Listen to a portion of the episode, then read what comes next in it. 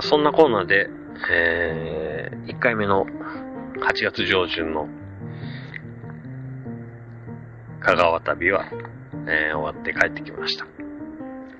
そこからもう数日と空けずに、えー、妻の実家がある福井県に、えー、車で家族全員で、えー、帰省することにしました。で、まあ、2泊したんですけれども、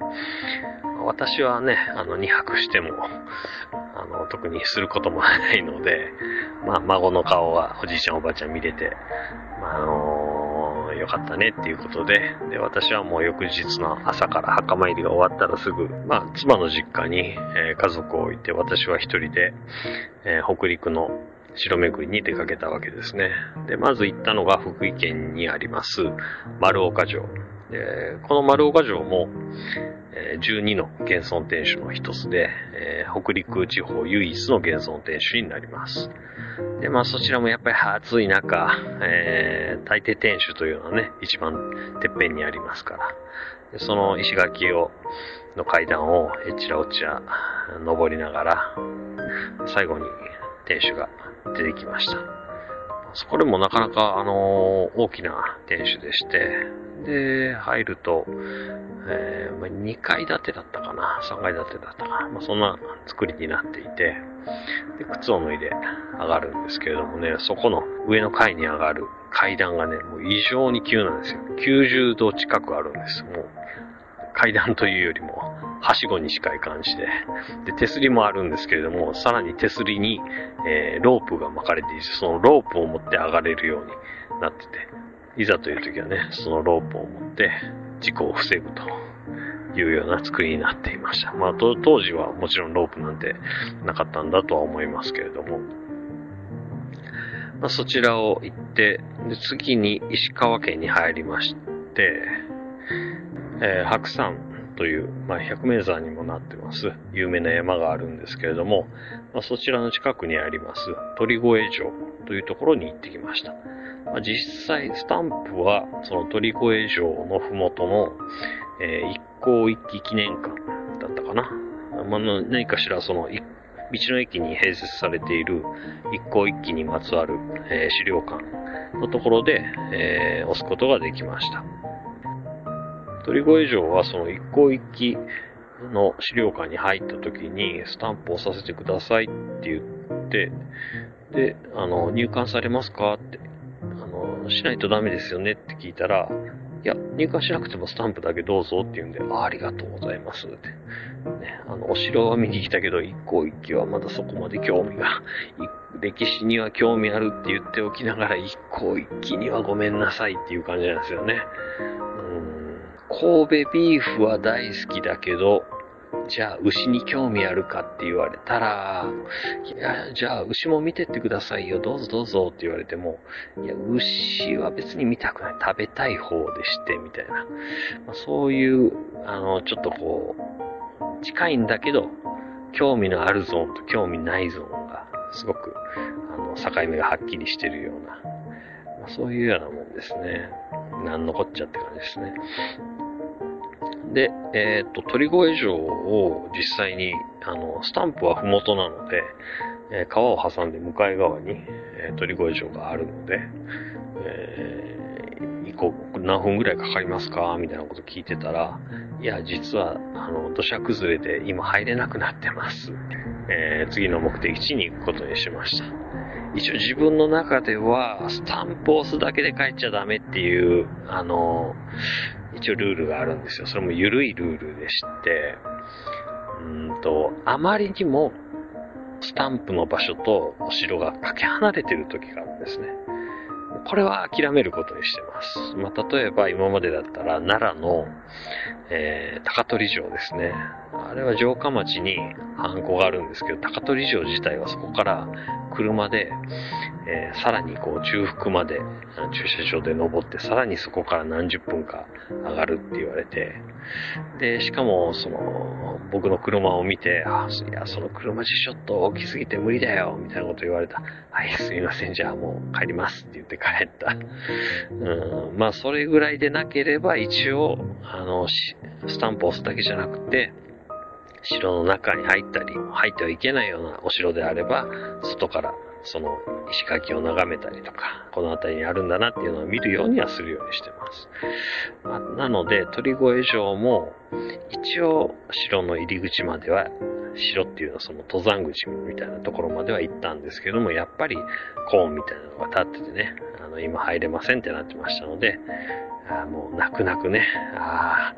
あ、汗かかなくて済むわとか、ちょっと半分心の中で思いながらね、えー、次の目的地に行くことにしました。で、次向かったのが金沢なんですけれども、金沢城はもうすでにその時点で5時過ぎてたので、もう閉まってました。なので、もう金沢城はスルーして、前から行きたかった、えー、なぎさハイウェイですね。なぎさドライブウェイか。があって、降りると、あの、砂浜ビーチをね、車で走れるんですよ。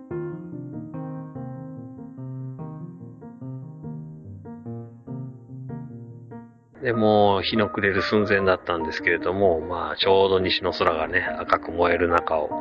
バーッと走ることができて、気持ちよかったですね。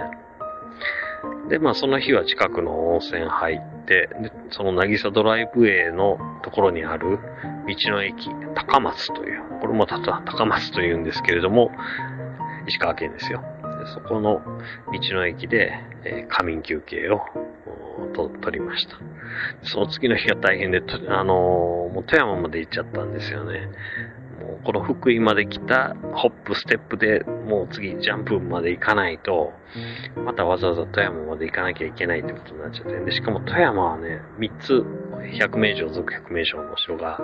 3つあるんですけれども、全部その平野部に固まってるんですよ。これは行かない手はないっていうことでね、3つパンパンパンとスタンプを押して、中も見て、えー、1つだけ増山城っていうのがね、あの、山城だって、で、ふもとのガイドのさんに聞いたら、もう今暑いからやめときなよって言われて、いやもうガイドの人が言うんだったらやめときますって言って、あの、別に行ったって全然いいんだろうけど、まあ、そこはね、あのー、入り口のとこに山門みたいなね、がついてて、その中に一歩入ったので、まあ、一応城の中には入ったということで、えー、オッケーオッケー、入った入った、城入ったということで、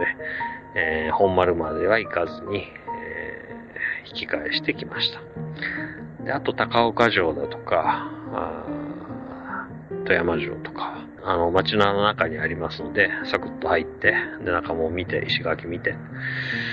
で、ああ、こんな城なんだ、この人が治めてたんだ、とか言いながらね、もう富山城なんかは、完全にお城の形してますけど、近代的な博物館ですからね。で、実際富山城には天守はなかったみたいで、まあ、模擬天守と言われるものですね。あったらこんな天守だっただろうみたいな、想像上の天守って感じですよね。そういうのを立てて、え、今博物館にしています。どちらもね、ただでスタンプが押せました。で、増山城なんかは、小学校の隣に併設されている資料館だったんですけれども、あのー、その資料館はちょっと休館日で閉まってたんですよ。で、あらーと思って入り口見たら、あの、スタンプ置いてますから押していってください、みたいな。そういうところも結構あるんですよね。前、あの、鳥取城かな？あ、米子城か。米子城はなんか、そういった無人のスタンプ設置場所だったんだけど、いたずらされるとかっていうことで、えー、人のいる場所に移されたみたいなんです。やっぱこうやってね、あの、無人でもちゃんと押しに来る人いるわけだし、やっぱね、あのー、営業時間との戦いなんですよね。大抵資料館とかお城とか博物館とかね、5時ぐらいまでしかやってないじゃないですか。かくここまで来たのに閉館してて押せないなんてことよくありますから、そう考えるとね、富山、石川のスタンプは、えー、閉まってても押せるような無人型のスタンプ、えー、設置場所が多くってありがたかったですね。ああいうの絶対にね、あの、いたずらとか持って帰ったりとかしちゃダメですよ。それのためにわざわざ北海道とかね、全国からあの人が来られてるわけですから。まあそんなこんなで、えー、帰ってきて、そこからまた福井から家に帰るのも同じ日っていうね、もうさすがに帰ってきたらフラフラになってましたけど、まあそういう感じで、えーまあ、私は、ま、運転自体そんなに嫌いじゃないんですけど、さすがにその後数日間はね、運転したくなかったですね。で、見たらだいたい1日、その日だけで400キロぐらい走ってましたね。だいたいね、200キロが限界ですよ。1日。400キロはね、やっちゃダメですね。頭クラクラしてきます。そんなこので久しぶりのロングドライブが、えー、四国、北陸に続いてまた四国と、今こうやって旅に来てるわけですね。今回の目的は、えー、セミナーが終わったら帰るんじゃなくって、このまま愛媛、高知の百名城を攻めて、高知城まで行って、そして帰ろうかなと、まあ、軽く四国一周の旅という感じになると思います。その様子については、またおいおいご報告していこうと思います。